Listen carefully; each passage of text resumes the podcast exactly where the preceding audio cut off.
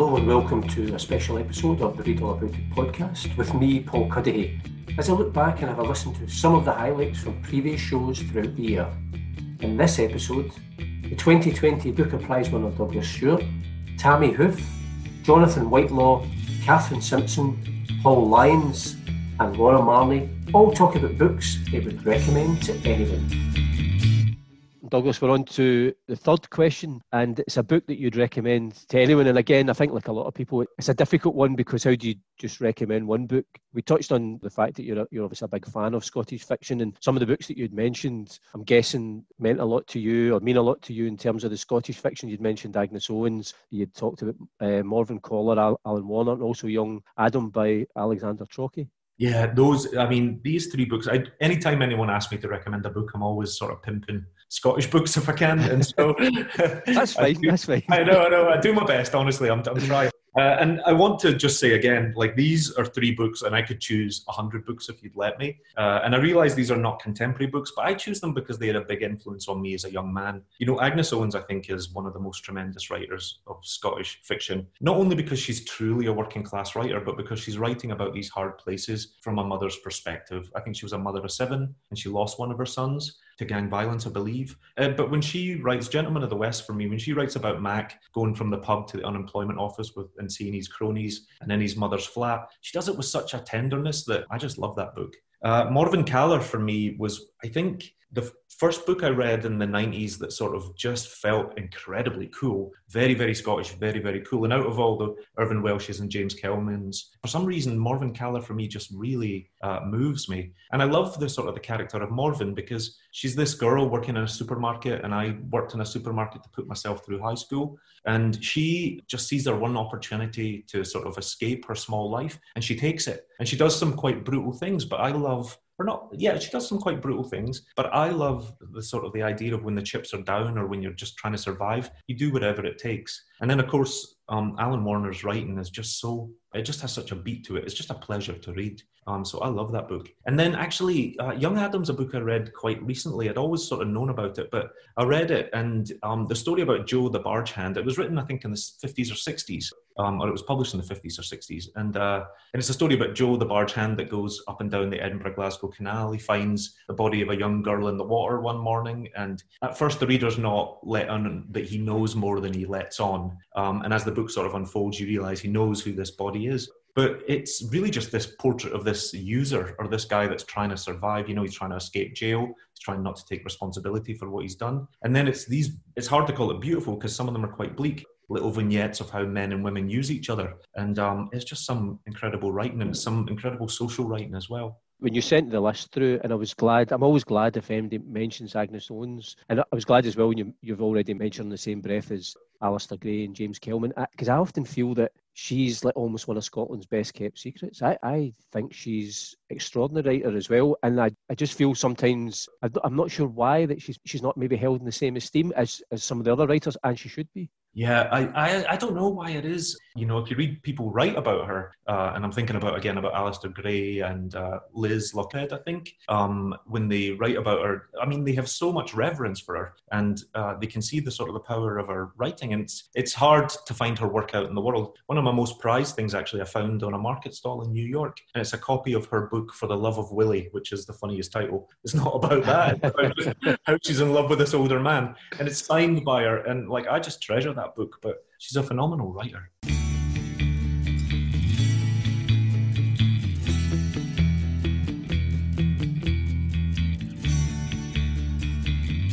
It's so hard to think. I mean, I keep complaining about the same thing, but it is so hard to think about a book that you would recommend to anyone because everybody is so different. Everybody kind of has different interests and you know normally you would sort of tailor your recommendation based on who you have in front of you. So it, it's it's tricky to think about okay what is broad based enough that you think that it really you could recommend it to um, to anyone? And i do think animal farm is such a book because first of all it's a fantastic book. It's just a really amazing book again it's it's kind of like this this whole anthem thing Ayn Rand thing where you have that you have a book that's about more than what it's about. I mean it's so cleverly written as far as the animals and the farm the pigs and all the all the rest of it. But um, but also that all of that represents something else you know representing you know, the, the, the whole Russian Revolution, and all of it is then a stark criticism of communism and this collective again this idea of this collectivism that really isn't it's not an all for one thing at the end of the day um, and that how how we degrade this wonderful ideal of oh we're all in it together and we'll all stick up for each other equally and we'll all just be you know so wonderful um, as a community fending for each other and sticking up for each other. And in actual point of fact people don't function like that. Or in this case animals aren't like that and don't function like that. And it's just so brilliantly done this book. I've, I've read it a couple of times and i always enjoy it. The other book that you would or one of the other books you would recommend is the god of small things by arundhati roy. I do love that book. I absolutely love that book. I read it when it first came out uh, somewhere in the 90s i think it came out like late 90s I think it was nominated or it won the Booker Prize in '97. So Okay, well there you go. Yeah, then then um, I read it then. I I read it when it won the Booker Prize, and then I read it. I read it again a few times, and I just it's really. Um, she has such mastery of words. Again, really just an amazing writer. The way that she crafts her words, um, and then the story itself is just it's incredible. It's you know, talking about it's set in India and follows these two twins, these fraternal twins. Um, but the things that she observes and the way that she the way that she then talks about that is just really it's very delicate but strong book. I um I would say you know this whole idea the god of small things i mean it's talking about how all of these big things are just seemingly out of the control of these twins in india and that they the, sort of their only hope left is small things and if there's a god of small things to sort of help and fix things that, that could make a difference. And i think that speaks to the experience of so many people who you know you oftentimes when you, you have a you have a situation where you're not necessarily prospering you know it, it can feel as if things are out of control as far as affecting big changes um, and then you look to the small changes. And i think i think there's it's so such a specific book but I think some of these ideas are actually so universal to so many different cultures um, and so many different people um, that it just, even though it really it's based in this you know small place in India, it feels for me as if it's a global book that really almost anybody could relate to.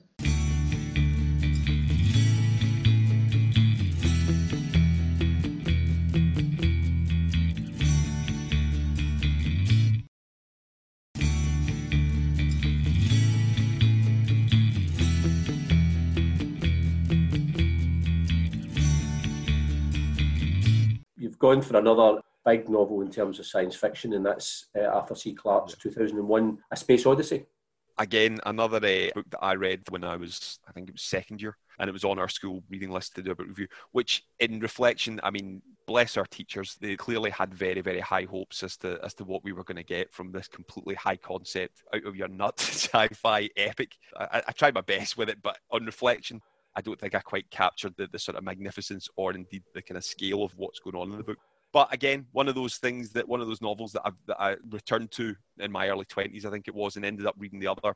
I think there's four of them, and I read the whole series. It's one of those books that actually I think, as hard as it is to imagine, I actually think it's underrated as a novel because it's constantly likened with the film, with the Stanley Kubrick film. And Kubrick worked with Arthur C. Clarke uh, at the time when they were making the movie in the 60s. And of course, the film's gone on to become this sort of bastion of science fiction and movie making because it was such a kind of landmark. It was a blockbuster before people knew what a blockbuster was. I've always found the book to be better, not necessarily just that old debate, you know, that old chestnut is the book better than the film. You know, a lot of people can always champion that to be the case. I actually think the book is a better story than the, the movie. The reason being that I think the novel is given a I think Arthur C. Clarke obviously is considered one of the kind of grandfathers, the great elder statesman of science fiction, with a massive, massive back catalogue of books that range from the innocuous to the massive scale and what it means to be, hum- be a human being and stuff.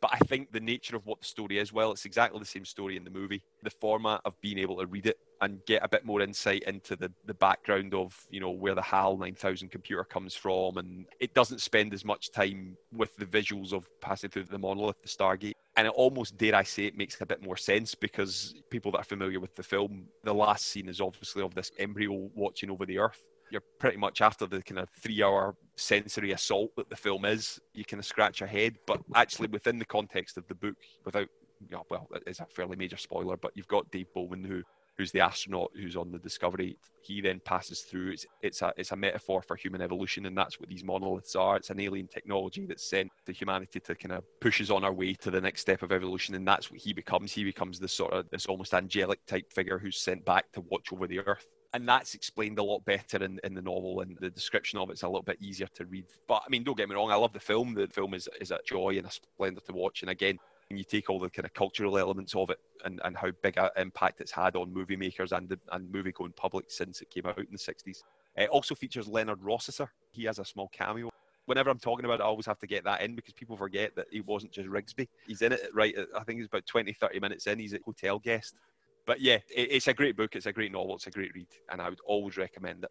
As far as the podcast is concerned, the book is always better than the film. One thing you were saying you came to this book because it was a kind of reading choice at school. And was that when you were at school, were you given a choice of books and then you could select something? The teacher wasn't actually selecting we the book for you?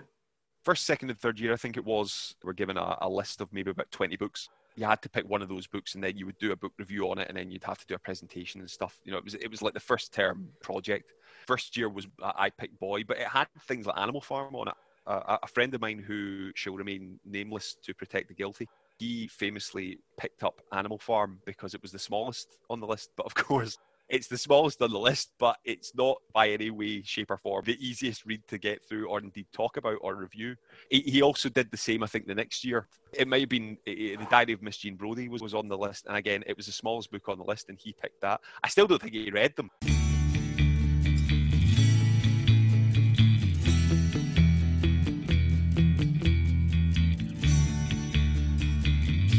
And we're on to your third book choice, Catherine, and that's a book that you'd recommend to anyone. And the book you've chosen is This Is Not About Me by Janice Galloway. Yeah, this is uh, this is absolutely superb uh, memoir written by Janice Galloway, um, who is also a novelist, a poet, and librettist. She's multi multi talented, but um, she's written two volumes of memoir. This is not about me, and making it is it making it all up? I can't remember what the second volume's called, but I've just reread the first one. This is not about me and it was as wonderful as I remembered it. The first line is This is my family. This is my family. And anything that talks about family dynamics fascinates me. Anything about mother daughter relationships, sibling relationships, father daughter relationships is all interesting to me. And Janice does it so well. So she's writing about being, well, her mother said that she thought she was the menopause. So her mother didn't realise she was giving birth to Janice until she got to the hospital. So she was brought up obviously much, much younger than her sister. And but then her sister comes back to live with the family when Janice is about four. And the sister, Cora, is incredibly dominating and domineering and is one of the best characters to read about. You would not want to live with her. You would not want to live in a one room attic, which is where they were living at the time, but you definitely want to read about her because she's just so fascinating. So we've got the domineering sister, we've got the overworked mother, and we've got the alcoholic father, which, as you can imagine, create this combustible atmosphere in which Janice was being brought up. So you read about this child surviving in, in and, and thriving actually in this environment and it just makes you think you know from that to being one of the best writers in the country you know it's incredible you know how people can survive and thrive despite the most difficult of beginnings obviously you've written your own memoir but had you read memoirs before then or is it is it something you've subsequently focused on or, or read more in that genre both I've, I've i love memoir I think it's absolutely fascinating. The fact that people are willing to share their details of certain aspects of their life with you, I just think is it is an act of generosity, I think. And I think, you know, yeah, tell me all about your life. That's brilliant. Um, so, I mean, Toast by Nigel Slater is one of my favourite memoirs. Running with Scissors by Augusten Burroughs. Oh, I, have got so many on my shelves, all behind me. I can't think of their names, but I just love memoir. And uh, and then I wrote one and then that made me even more fascinated by them because I was then going back and thinking, you know, well, how did they do that? Where did they start? Where did they finish? What was the particular lens that they were telling the story through? Because my memoir is told through the lens of my sister's death by suicide. And so that's what I start with. And then I go back and I look at my family and try and work out how the story came to the end that it did, my sister's story. Um, so all memoirs are looking at a life through a different lens. And um, yeah, I highly recommend memoir um, reading. I think it's so great to see how other people have survived through the most difficult circumstances. I get quite a lot of memoirs sent to me now to read uh, because I've written one. And um, I, I run out of words actually to describe how good some of them are. You can't, you know, you keep saying brilliant, a brilliant read. I'd recommend it to everybody, but you have to keep coming up with different ways of saying that because there's so much good memoir being written.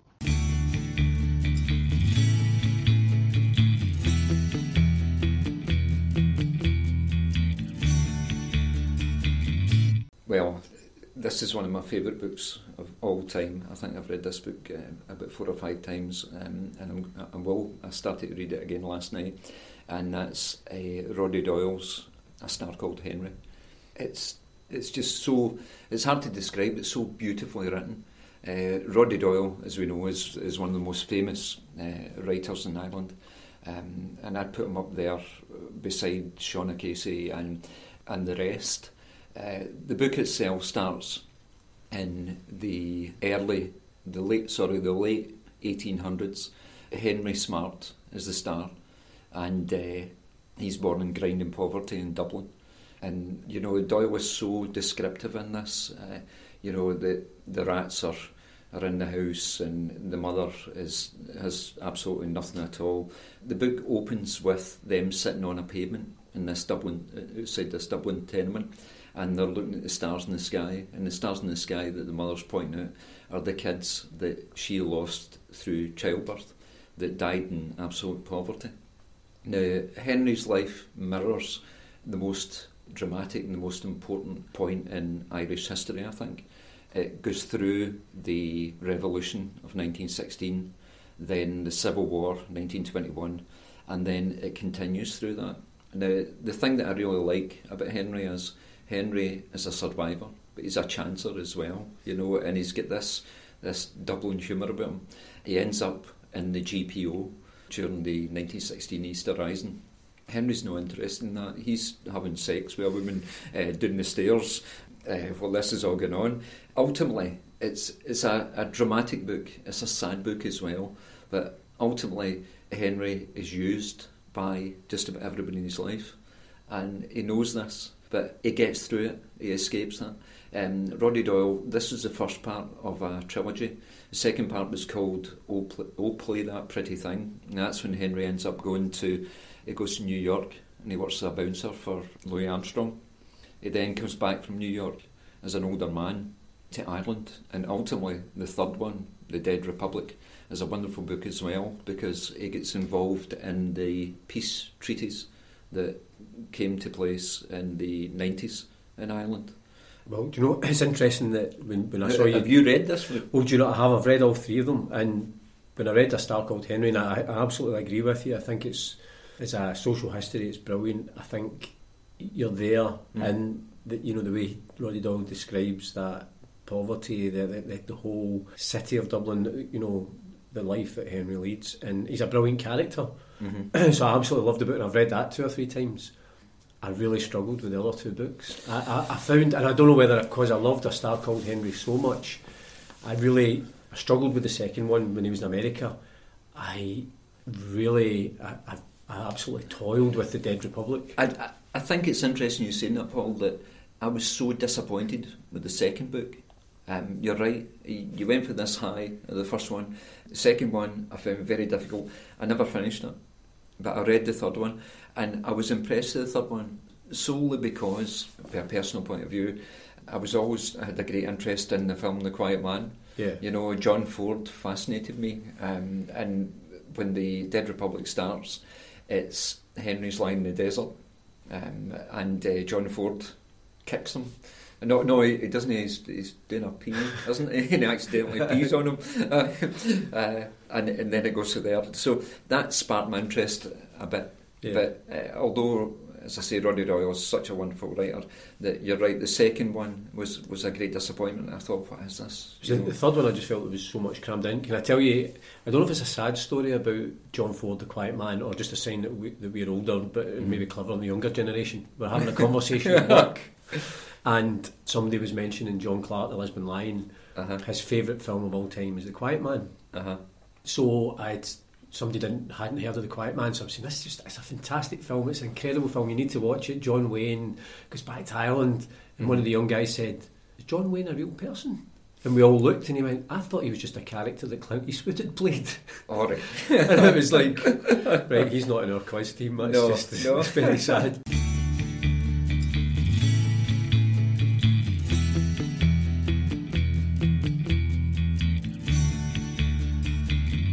So you gave you gave me a three, and then you said three three of three of many. And the first of those was Room by Emma Donoghue.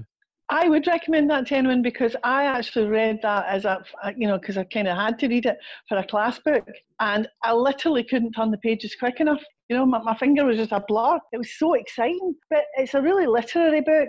It's a really good sort of experiment that really works. It's uh, written in the voice of a five-year-old child whose whole world is this little room and his mother has been abducted and held prisoner there and he has been the result of this man coming to our room every night and all the strategies that the, the mum has to employ to, to keep the wee boy stimulated but also just to keep alive.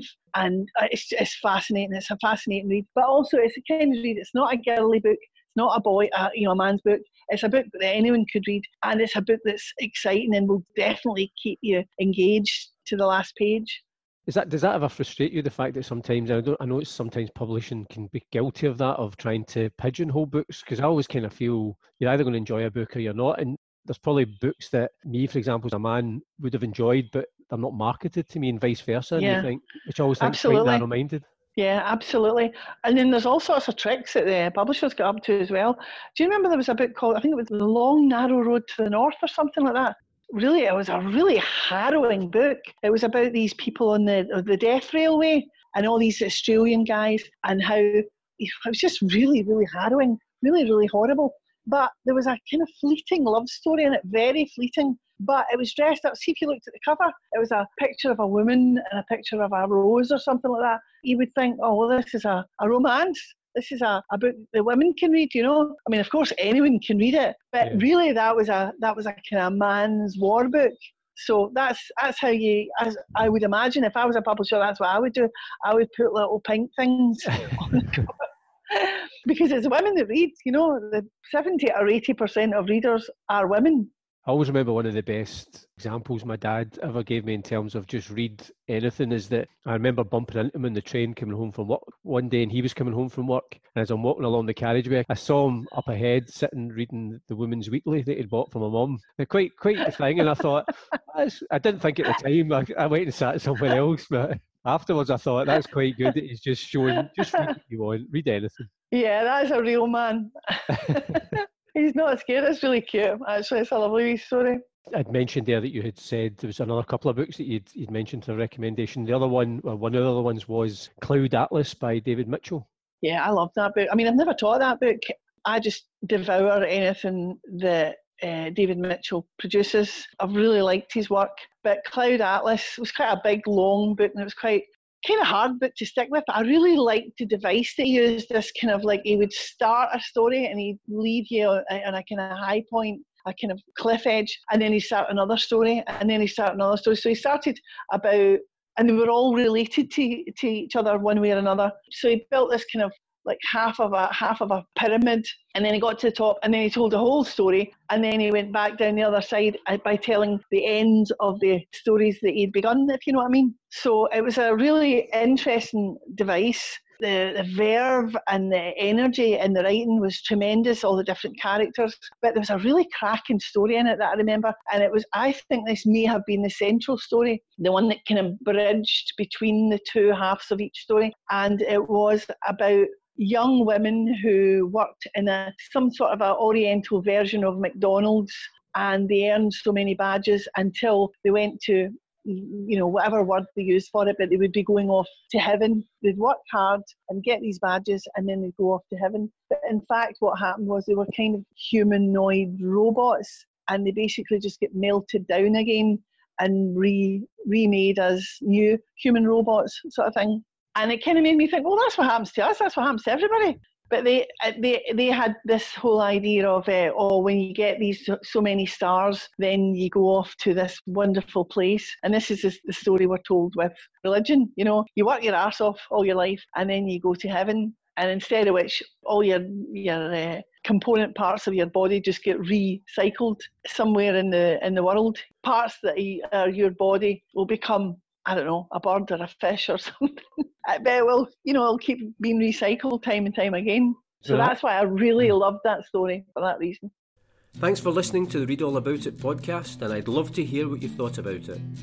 You can get in touch via Twitter at ReadAllAbout20, on Instagram at ReadAllAboutIt podcast, or you can send an email to readallaboutit at paulcuddihy.com. If you've enjoyed the podcast, subscribe, leave a review, and spread the word. If you haven't enjoyed it, say nothing to anybody. But I do hope you can join me, Paul Cuddihy, next time on the Read All About It podcast. And in the meantime, keep reading.